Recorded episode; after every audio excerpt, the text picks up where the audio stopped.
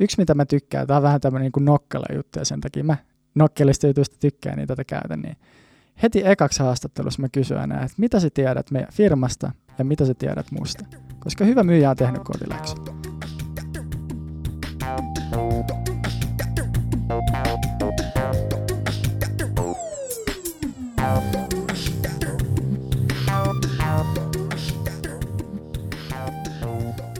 Ja tervetuloa jälleen kerran tänne vielä yhden business-podcastin pariin. Mun nimi on Hemppa. Ja mä oon Tomppa. Meille on tullut palautetta. Ja tämä palaute on mun mielestä hyvin rakentavaa. Me ollaan puhuttu tosi ylätasolla bisneksen kehittämisestä ja myynnistä, ja puhutaan hirveästi, että se riippuu, se riippuu kaltaisista asioista ja tämmöisestä ideologiasta ja, ja, ja näin. Halutaan konkreettisia neuvoja – nyt täällä penätään, Tomppa, että, että miten asioita tehdään. Joo, joku on kuunnellut varmaan meidän tuon myynnin ulkoistuspodcastin tai lukenut artikkeleja ja sitten tehnyt päätöksen, että hän haluaa palkata nyt oman myyjän sitten kuitenkin. Niin ei se, me ei oltu sitten riittävän vakuuttavia siinä, siinä podcastissa. Mutta ei se mitään, ollaan me myyjiäkin rekrytty meillä on, meillä on hyvin vinkkejä.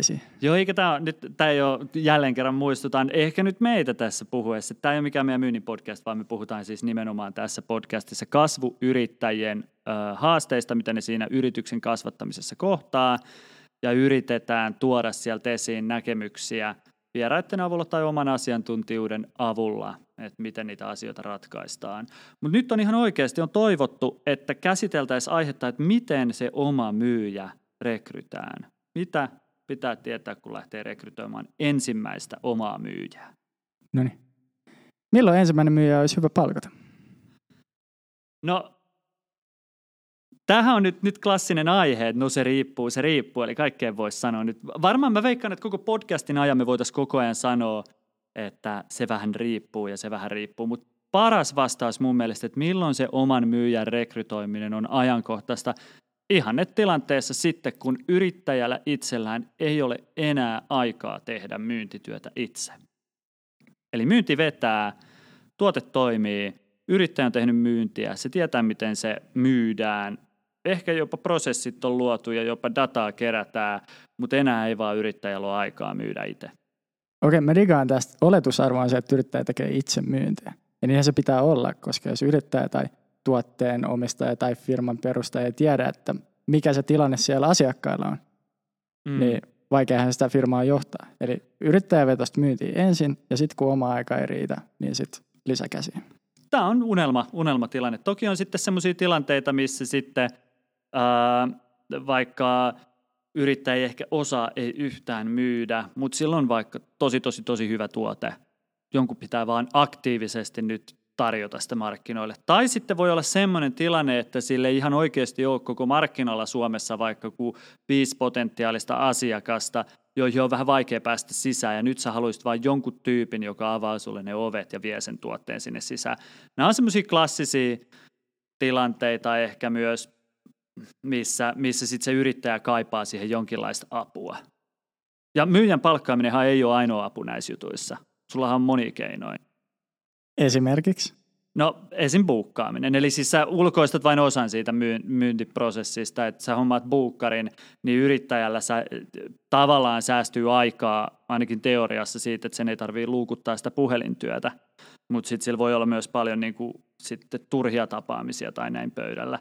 Mutta bukkaaminen on yksi markkinointi, eli jos sä jotenkin saat inboundeja sillä tavalla, että suurin osa sun myyntityöstä on automatisoitua ja sitten vasta tapaat niitä yrityksiä. Mutta nekin vaatii sitten aikaa ja rahaa pistää pystyyn, mutta on erilaisia keinoja. Myyjän palkkaaminen on vain yksi keino kasvattaa myyntiä.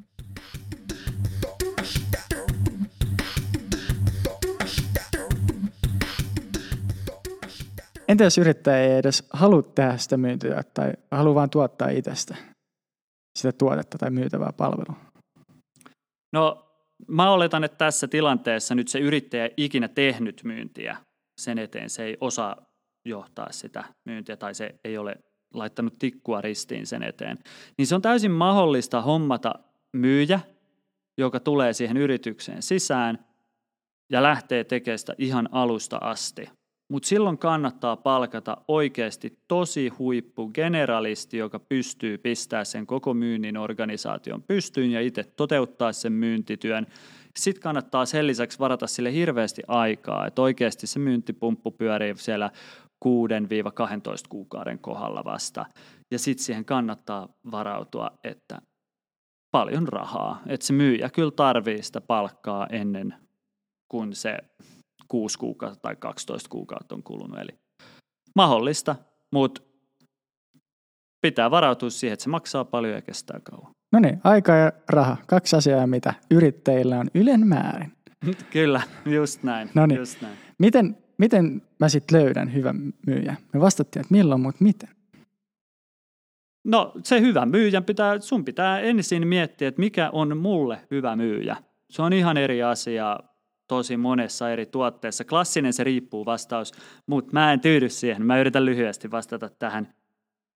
Jos mun tuote on tosi tekninen, vaikka tämmöinen, että siinä pitää olla jotain tiettyä insinööriosaamista jopa, että se suunnitellaan asiakkaalle sopivaksi tai näin, ja, ja se vaatii tosi korkean tason osaamista, niin sit mun pitää varmaan enemmän painottaa sitä niin kuin muuta osaamista kuin sitä luukutusta tai niin kuin tämmöistä, vaan että mä tarvin siihen kuin teknisemmän kaverin. Mutta sitten taas, jos se myyntityö itse, se niin kuin työn toteuttaminen, sanotaan, että se klousataan vaikka puhelimessa se kauppa, että se tehdään yhdellä puhelulla, se koko konversio ja prosessit ja muut on valmiina, niin sitten mulle hyvä myyjä saattaa olla semmoinen, joka on valmis tulee joka päivä vaan luukuttamaan ihan sikana luureja ja tekee niin kuin nälkäisesti tämmöisiä konversioita. Tämä on B2B-alalla ehkä kuitenkin semmoista, että ei, ei sellaisia niin kuin tuotteita oikeasti ihan hirveästi ole. Joo, ja todellisuus niin aika usein tippuu näiden kahden ääripään väliin.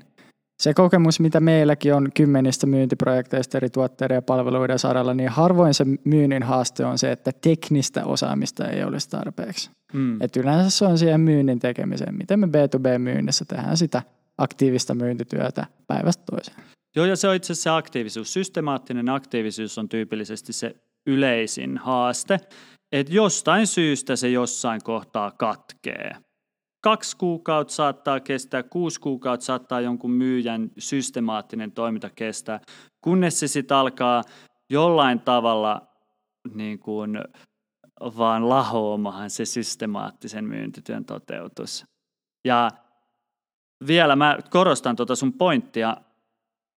Lähes kaikissa keisseissä, mihin mä oon omalla B2B-myyntiurallani törmännyt, niin ei se tuote ole ollut liian vaikea niin kuin, tai että se olisi vaatinut jotain ihan valtavaa teknisyyttä. Se riittää, että sä ymmärrät sen ongelman ja sä ymmärrät suurin piirtein sen ratkaisun. Ja siinä vaiheessa, kun sä nää, on, löydät sen asiakkaan, kuka tarvitsee tämän ratkaisun, niin, ja neuvottelet pitkälle, niin sä voit tuoda siihen asiantuntijoita mukaan. Sä voit tuoda siihen kollegoita auttaa sua sulkea se kaupan. Sun ei tarvii myyjänä olla se huippuasiantuntija. Sun pitää olla vaan ihan huippu asiakaspalvelija ja tehdä sitä systemaattisesti. Varmistaa, että se systemaattisuus kestää.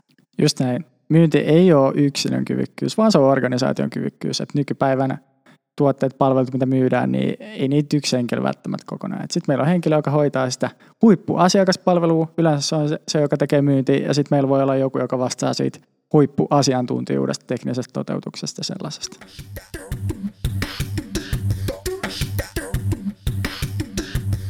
Mitä myyjän sitten pitäisi osata?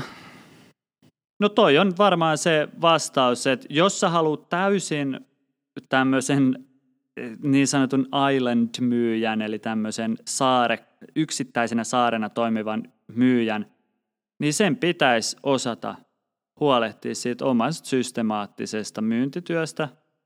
Sen pitäisi osata käyttää työkaluja, sen pitäisi osata dokumentoida sitä omaa myyntiä, sen pitäisi osata raportoida sitä myyntiä johdolle, että tämmöisiä asioita mä oon tehnyt ja näihin asioihin mä uskon. Tämä on semmoinen, että jos sä haluat tavallaan täysin ulkoistaa sen myyjän sille sun asiantuntija myyjälle, anteeksi myynnin sille sun asiantuntija myyjälle. Mutta mitä enemmän sulla on yrityksessä valmiita prosesseja ja toimintamalleja, jotka on jo suunniteltu ja joita ei tarvitse erikseen miettiä, niin se kaikki on pois siitä että se myyjän ei tarvitse niitä osata tavallaan ulkoa, se vaan noudattaa niitä prosesseja. Ja tavallaan tällä skaalalla niin se on mitä tahansa puhelinmyynnistä sitten sinne, että se myyjä alkaa kirjoittaa jotain sopimuspapereita alustasti. Luo prosesseja, niin myyjän ei tarvitse osata niin paljon. Luo valmiit dokumentteja, myyjän ei tarvitse osata niin paljon. Sen pitää vaan ymmärtää ja palvella. Upeat. Palataan tuohon alkuperäiseen kysymykseen, että nyt pitäisi rekrytä tosi hyvä myyjä, niin miten se tehdään? Vähän konkretiaa, kiitos Hemppa. Joo, no se on hyvä aloittaa siitä, että ihan oikeasti tekee vaan sen työpaikan olemassa olevaksi. Tekee jonkun vaikka nettisivun tai blogin, jos on omat nettisivut, niin tekee sinne yhden niin kuin sisältösivun, että etsin myyjää, tässä speksit, näitä asioita haluaisin, että se osaa tällä aikataululla. Ja tietysti siinähän pitää ensin miettiä valmiiksi, että mitä sille on valmis maksamaan ja miten se koko, mitä siltä vaaditaan ja missä se työpaikka on ja miten se työ tehdään ja näin edespäin. Mutta tekisi sen ihan olemassa olevaksi sen työpaikan. Sitten mä laittaisin ihan tota, eri sivustoille näkyviin sen työpaikan, promoisin sitä, ehkä nostaisin sen linkkarissa, maksaisin mainontaa, laittaisin, onko molli enää edes olemassa. Ja tämmöiset, mutta erilaiset alustat, missä sen työpaikan saa esiin. Okei, okay, eli vauva.fi, Suomi 24, mitä näitä muita hyviä kanavia on? No Suomi 24 voi löytyykin joku foorumi, missä myyjät keskustelee, niin se voi olla oikeasti ihan hyvä paikka. Mutta se pitää tehdä näkyväksi, pitää markkinoida sitä omaa työpaikkaa, koska työnantajana täytyy muistaa, että sä kilpailet kaikkia muita työnantajia vastaan siinä. Kaikki muutkin haluaa hyvän myyjän. Niin sun pitää olla houkutteleva paikka ja sun pitää olla tosi näkyvä, että ne huiput tulee. No niin, kaikki muutkin haluaa hyvän myyjää, että sitten välttämättä yksi ilmoitus Duunitorissa ei riitä, niin mitä muuta me voidaan tehdä, että me löydetään hyvä myyjä? No on myös tämmöisiä palveluita, esim. headhunterit on hyvin, niillä on usein joku puuli tai ne tuntee verkostoja, ketkä voisi sitten sopia. Headhuntereita voi käyttää varsinkin sennuissa, niin jopa ainoa keino. Äh, hyvät myyjät harvemmin on tuolla työmarkkinoilla niin kuin etsimässä neljä kuukautta työttömänä työpaikkaa että ei semmoisia tavallaan ole, että kyllä ne pitää löytää niin kuin olemassa olevasta työpaikasta. Ää, toinen on sitten, että on tosi hyvin, academic work on esimerkiksi semmoinen, että mitä tämmöisissä ehkä niin kuin, ei ehkä seniorimyyjissä, että se on enemmän junioritalenttiin perustuva talo, mutta ne, niilläkin on niin kuin hyviä palveluita ja isoja pooleja, että mistä voi asiantuntevaa myyntityötä rekrytoida. Se on niin kuin ehkä se näkyvyys, eli, eli käyttää tämmöisiä palveluita, että ne löytyy, mutta sitten toinen on se, että jos sä jos sä haluat löytää sen hyvän myyjän ja jos sä haluat saada sen hyvän myyjän, niin sun pitää olla valmis maksaa sille kunnon palkkaa. Se on fakta. Se kilpailet kaikkien muiden kanssa. Häh, eikö Pekka Provikka riitä? No se on se klassinen, mitä yleensä niin kuin tarjotaan, että kyllä hyvä myyjä myy pelkällä provikalla. Se ei ole näin. Et hyvän myyjän, jos mennään, ja nyt mä halusin, että tämä ei ole semmoinen ää, riippuu vähän, riippuu vähän kaltainen juttu, vaan mennään konkretiaan kyllä jos sä haluat oikeasti saada jonkun hyvän, oikeasti tosi hyvän myyjän tekee sulle systemaattisesti työtä ja omistaa sitä työuraansa sulle, niin se joudut maksaa neljästä tonnista kuuteen tonnia pohjapalkkaa ja sen päälle vielä jotain muuta. Ja jos se sun provisio on yhtään epäilyttävä, esimerkiksi sä et ole ikinä tehnyt yhtään kauppaa sillä sun bisneksellä, niin ei sinne kukaan myyjä tuu tekemään jotain toivotaan, toivotaan provisio niin kuin riskikauppoja itselleen. Ei, sä joudut maksaa sille enemmän sit suoraan vaan käteen, että se suostuu tulee. Toki sit sä voit saada junnumman palkattua niin, että se vaikka suostuu, että okei, että mä tuun kokeilemaan tätä pelkällä provisiolla. Mä oon nähnyt tosi paljon tästä nykyisessä roolissa ja kuullut niitä tarinoita molemmin puolin yrityksiltä ja myyjiltä, nämä, nämä päättyy tosi usein tosi rumasti. Niin se on hyvät yhteiset lähtökohdat, tuu testaamaan sulle mahikseen. Ja toinen on innostuneena, että olisikohan tämä myyjä, myynti mun juttu. Mutta tämä tarina päättyy yleensä niin, että sitä junnumpaa myyjää, se tulee sinne hirveissä toiveissa, sitä ei oikeastaan osata johtaa, sille ei ole riittävää, niin kuin, riittäviä työkaluja käytössään – sitä ei mitata sitä myyntiä oikealla tavalla. Kukaan ei oikein ymmärrä, että tehdäänkö tässä hyviä juttuja vai huonoja juttuja, ja ei, ei osata niin kuin ennustaa sitä pitkälle. Ja loppujen lopuksi, kun molemmat, niin se työnantaja kuin sitten se junnu on ihan hirveä stresseissä, niin siitä jää vaan paha maku suuhun. Ja sitten se junnu lähtee alalta ja sanoo, että ei myynti ole mun juttu. Ja sitten se työnantaja saattaa jopa sanoa, että no ei se vaan pärjännyt. no tästä aiheesta on paasattu jo aika paljon. Ja tämä oli aika hyvä kiteytys, mutta entäs sitten jos me ollaan valmiit maksaa jonkunnäköistä pohjapalkkaa tai niin kuin vähän realistisempaa palkkaa, niin ja ei välttämättä ole varaa siihen neljään tai kuuteen tonnia kuukaudessa, niin onko siinä sitten jotain, jotain pallokenttä lukemaan, minkä sä voit kuulijoille antaa junnumien palkasta? No ehkä pallokenttä lukemaan, että kyllähän sä saat vaikka tonni 500 pohjalla ja sitten vaan riittävillä provisioilla tai kahden ja puolen tonnin pohjalla ja riittävillä provisioilla, mutta se on vähän, että mitä sä sitten oikeasti pystyt sillä pohjalla vaatia. Et si- siitä siinä on kyse. Mä sanon itse asiassa, että ei se sitten siinä vaiheessa enää, kun sen palkan pitää olla semmoinen, että täysin nolla kuukautenakin, niin se tyyppi ei niin kuin menetä yöuniaan. Koska sitten sit oikeasti se, se on niin kuin tosi kurja juttu. Mutta sitten saman, saman syssy, kyllä mä korostan ehkä noissa junnuissa, että se on vain vastuullista toimintaa ja se on aina työnantajan vastuulla pitää huolta siitä omasta työntekijästä, niin jos jos palkkaat junnumyyjän ja vähän tämmöisellä niin opportunistisella mahdollisuudella töihin, varmista, että sä osaat johtaa myyntiä, sulla on sille oikeasti riittävä tuki, sulla on työkalut käytössä ja että sen oikeasti sen nuoren ihmisen kosketus työelämään ei jää niin kuin tosi myrkylliseksi. Ne on mun mielestä niin kuin, ne on vastuullisuuden näkökulmasta niin kuin tärkeitä asioita, että ne on kunnossa –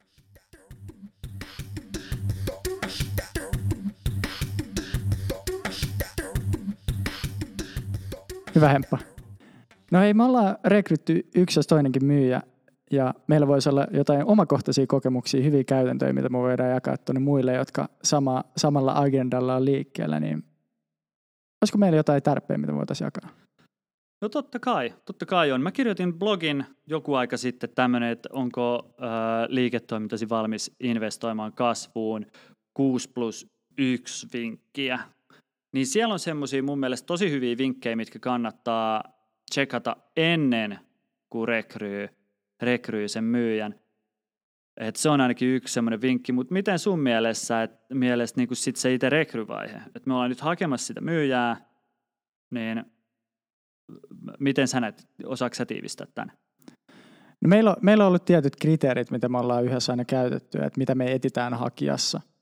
Öö, kolme asiaa, että on jonkunnäköistä aiempaa myyntikokemusta, vaikka kuluttajapuolelta se on todella arvokasta myös B2B-puolella, koska se on oikeastaan aika samanlaista ihmiseltä ihmiselle myyntiin. Se on mm. yksi. Toinen on sitten halu kehittyä ja nouseva träkki. Eli jos on urallaan pyörinyt paikoillaan useamman vuoden, niin se ehkä kuvaa sitä, että tämä meidän ympäristö ei ole oikea. Hmm. Että pitää olla halu kehittyä jatkuvasti. Ja tähän liittyen niin pitää olla kyky kasvaa konsultiksi, joka myy. Ja sellainen bisnes vaatii sen, että ei välttämättä riitä se pelkkä myynti, pitää tehdä sitä myynnin konsultointiin myös, ja se vaatii aika laajaa liiketoiminnallista ymmärrystä. Hmm. Niin näitä kolme, eli aiempi kokemus myynnistä, ei tulla siis kokeilemaan, että olisiko myynti mun juttu, vaan se pitää tietää, että myynti on mun juttu. Hmm. Toka, että haluaa kehittyä, ja kolmas, että kyky kasvaa myös tämmöiseen niin kuin konsultiksi, joka myy. Just näin, ja nämähän on niin kuin meidän että mitä me, mitkä meidän kriteerit on. Eli tämä ei ole, me ollaan tehty tietoinen valinta, että tämä ei ole myynnin niin kuin entry level paikka, vaan että sulla pitää olla jonkinnäköistä hahmotusta, käsitystä, kykyä viedä sitä asiaa eteenpäin. Ja sitten taas kuulijallahan voi olla semmoinen, että, että heidän tuote on jo, jollain tavalla esimerkiksi niin selkeä, niillä on niin selkeät prosessit ja mallit ja muut, niin silloin se toki voi olla se kuulijan oma kriteeristö niin kuin kevyempi. Kyllä, hyvä, hyvä, hyvä listaus. Miten sitten, jos me tällä listauksella onnistutaan saamaan hakijoita, miten se haastattelu? No pari, pari tärppiä, mitä mä haluan jakaa, mitkä on toiminut meillä tosi hyvin. Yksi, mitä mä tykkään, tämä on vähän tämmöinen niin nokkela juttu ja sen takia mä nokkelista jutuista tykkään, niin tätä käytän. Niin heti ekaksi haastattelussa mä kysyn aina, että mitä sä tiedät meidän firmasta ja mitä sä tiedät musta. Koska hyvä myyjä on tehnyt kotiläksyt. Jos se ei osaa kertoa että mikä meidän business on, niin sit sä et tehnyt kotiläksyä. Okei, okay, jos on aloittava yrittäjä ja kotisivu on joku yksi, yksi WordPress-sivu, niin tieto ei ole välttämättä saatavilla. Mutta sit voi etsiä tietoa muualta tai sitten toimialasta ylipäätään. Hmm. No miten sitten tämmöiset myynnissä aika usein jännitetään, että on jotain testejä, kylmäpuhelutesti. Me ollaan niitä tehty myös. Mitä mieltä saat siitä? Siinä on puolensa ja ei me sitä kaikille tehdä.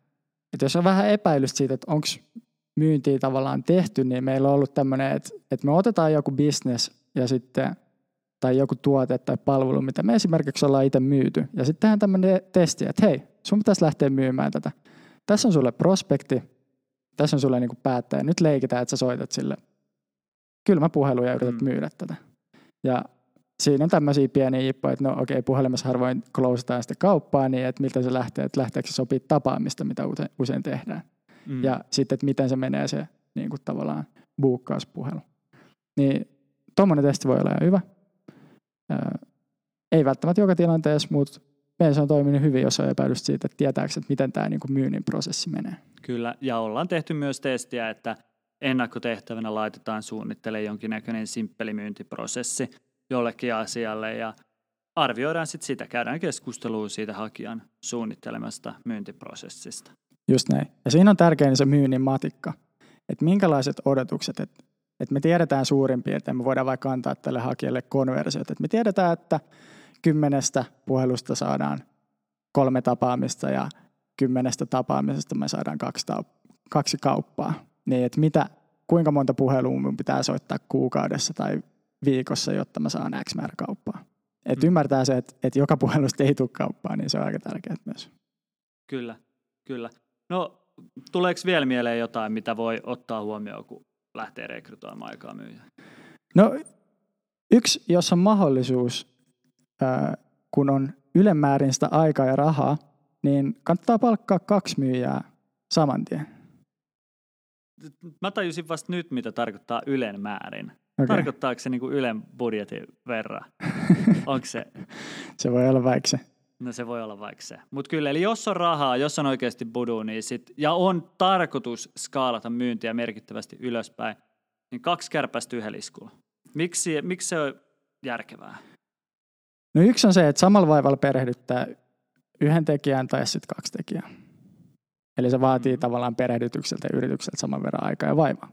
Ja jos on tehnyt jonkun näköisen rekryprosessin, niin siellä voi olla, että on, on niin kuin löytynyt muutamakin hyvä hakija, niin se tavaa pari, pari kerralla, kun samalla duunilla just saa ne molemmat. Mm. Ja sitten siinä itse myynnin tekemisessä, niin nämä kaksi myyjää, varsinkin jos ne on ainoita, jotka tekee sitä myy- myyntiä, niin ne sparraa toisiaan, ne oppii toisiltaan, ne jakaa toisilleen vinkkejä.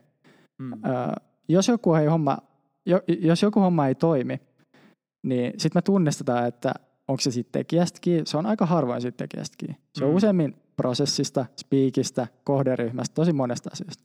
Ja kun meillä on kaksi henkilöä kokeilemassa, me saadaan paljon nopeammin tietoa siitä, mikä toimii, mikä ei. Jaa. No nyt kun, jos on rekrytty se myyjä ja nyt sitä myyjää perehdytetään tai se on jopa perehdytetty, niin vasta tässä vaiheessa yleensä alkaa sitten havaitsemaan niitä red flaggeja, punaisia lippuja, että heet kaikkea ihan niin kuin meekään. Osaatko heittää tästä jotain, että mihin yrittäjän kannattaisi kiinnittää huomiota, kun hän on rekrytoimassa tai perehdyttämässä uutta myyjää? Myynnin aktiivisuus on aika hyvä. Et jos ei mitään tapahdu, mehän ei voida johtaa tuloksia, mutta me voidaan johtaa sitä tekemistä. Me voidaan huolehtia siitä, että myyjällä on kaikki evät tehdä laadukasta myyntiä. Mm. Mutta sitten jos ei näy lukuja, esimerkiksi me käytetään sääntöä, että jokainen myyntiaktiviteetti pitää merkkaa CRM. Mm. Et jos CRM ei näy mitään, myyjät on hyviä keksiä selityksiä, että miksi myynti ei kulaa, mutta jos ei mitään näyttöä, ei ole tapaamisia, ei ole aktiviteetteja, niin tämä on niinku aika selkeä punainen lippu. Joo. Mä oon samaa mieltä, että jos ei ole todistusaineistoa niille asioille, mitä niin kuin selitetään tai esitetään, niin sitten sit kannattaa olla niin kuin tosi utelias, että, että mistä tämä johtuu. Ja johtaa myyntiä puhtaasti sen, just niin kuin sanoit, työn perusteella, eikä tämmöisen ää, niin kuin yhteisen luottamuksen perusteella, koska silloin kun se alkaa se yhteistyö, niin ollaan vähän niin kuin honeymoonilla, ja sitten kun on mennyt kolme kuukautta eikä vielä ole tuloksia, mikä on ihan luonnollista B2B-myynnissä, niin se alkaa vähän rakoilee se parisuhde, ja silloin molemmat voi paljon paremmin, kun katsotaan yhdessä sitä tehtyä työtä, eikä niitä tuloksia, jotka luultavasti vielä odottaa vähän tulemistaan.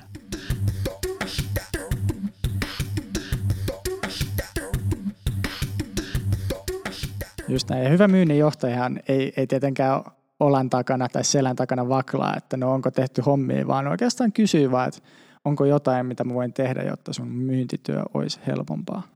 Kyllä, ja jos sä haluat palkata hyvän myyjän, siitähän tässä oli kyse, mm. että miten palkkaat hyvän myyjän, niin hyvä myyjä merkkaa kaiken CRM. Hyvä myyjä esittelee omaa työtään datan avulla. Ja hyvä myyjä pystyy tekemään ennustuksia omista tuloksistaan, kun se on tehnyt kaikki asiat kunnolla ja dokumentoinut työn niin kuin pitää. Yes, loistavaa. No niin, joku on kuunnellut tätä samalla kuin on lenkillä ja ylämäessä puolet mennyt ohi, niin Hemppa, vedä yhteenveto. Mitä pitäisi jäädä käteen tästä podcastista? No, podcastin aihe oli, että miten rekrytoida tai milloin kannattaa rekrytoida se oma myyjä, niin vastauksena siinä paras tilanne on se, että kun yrittäjä itse on pullon kaulana sen yrityksen myynnille, niin silloin kannattaa rekrytä myyjä. No sitten kun se myyjä löydetään, niin se perehdytys ja se myynnin johtaminen on aina sen yrityksen vastuulla. Koulutusta voi ostaa, mutta työnantaja on vastuussa työntekijänsä hyvinvoinnista. Ja se vaatii niin kuin turvallisen, psykologisesti turvallisen, hyvin johdetun ympäristön. No montaa kiinnostaa aina, että paljon se maksaa. Moni sanoo, että ei myyjä rekrytointi maksa mitään. Täytyy arvioida myös se oma käytetty aika niihin haastatteluihin, perehdytyksiin, failed onboardingiin, eli tämmöiseen niin kuin epäonnistuneeseen perehdytykseen ja näin ne lähtien. Mutta investointina se itse rekrytointi, että kaveri kävelee taloon sisään, on ihan minimissään aina se 5 tonnia. Helposti se on 5-15 tonnia per rekrytointi. Ja sitten jos miettii sitä, että no mikä on myyjän palkka, paljon myyjälle pitää maksaa. Me puhutaan siis B2B-myynnistä. Niin kun me, se on meidän osaamista. B2C-myyjistä mä en oikein osaa edes mitään sanoa, mutta täytyy varautua siihen, että sen myyjän ansiot on sieltä neljästä tonnista sinne kahdeksaan tonniin tai ihan reilusti yli kuussa. Ja tähän päälle siis ne palkan sivukulut, eli eläkkeet ja pakolliset vakuutukset niin edespäin.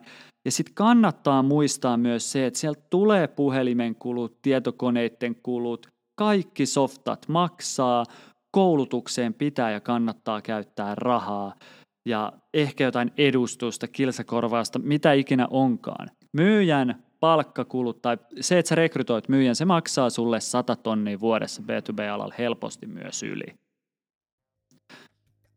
Ja en mä tiedä, ehkä sillä voisi päästä käyntiin. No niin, pankista sellainen.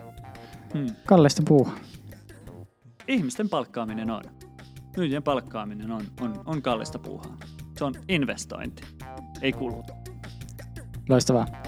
Kiitos kaikille kuulijoille. Tämä oli vielä yksi Business Podcast. Mun nimi on Tomppa, mun kollega on Hemppa. Hemppa ja kiitos puolesta toivottavasti. Tämä oli hyödyllinen teille ja niin aina. Let's do stuff. Let's do stuff.